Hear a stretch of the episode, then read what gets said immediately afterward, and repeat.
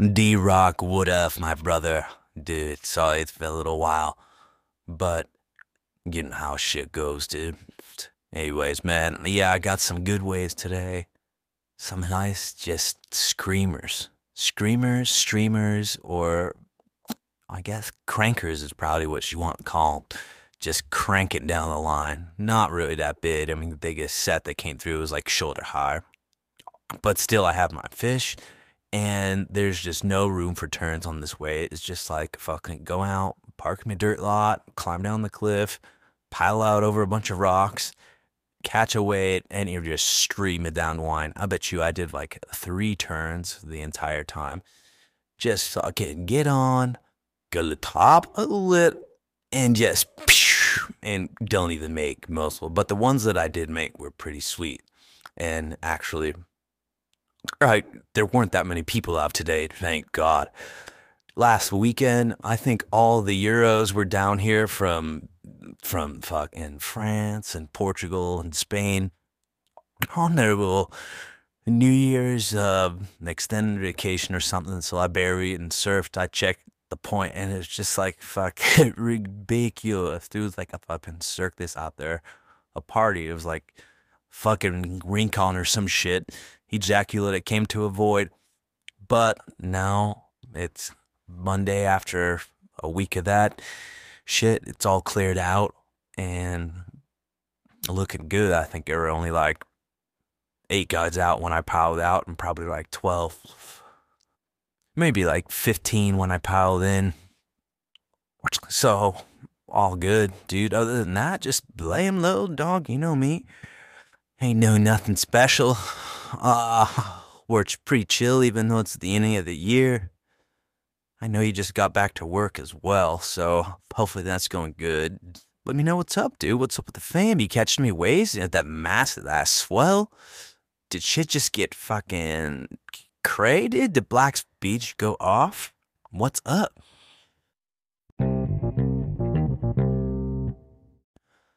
Uh, yo, what's up with the bros back home? Pretty sure you guys are getting shacked, racked, and packed in some fucking backside barrels. Let me know what's cranking out there, dude. I've seen all these fucking vids of SoCal just doing off, and I haven't heard anything from the boys. Hopefully, you guys are just too fucking tired to send me something.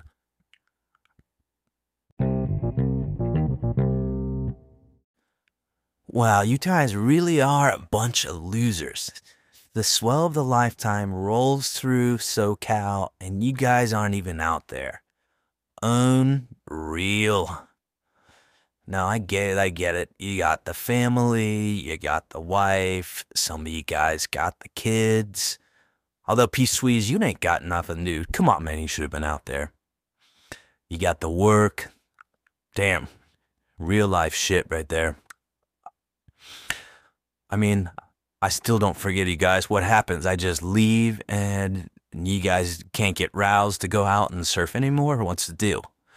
I know when it gets big there, they'll like, like real big, then only a couple places are working and it gets crowded to get all these crazy dudes that drive in from East County with their guns and shit and this it just it's just absolute mayhem out there.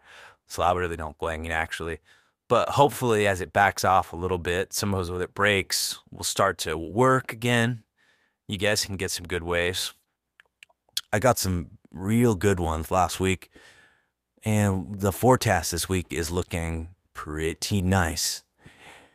I told P Sweez this a little bit, but I got to give you guys the story too.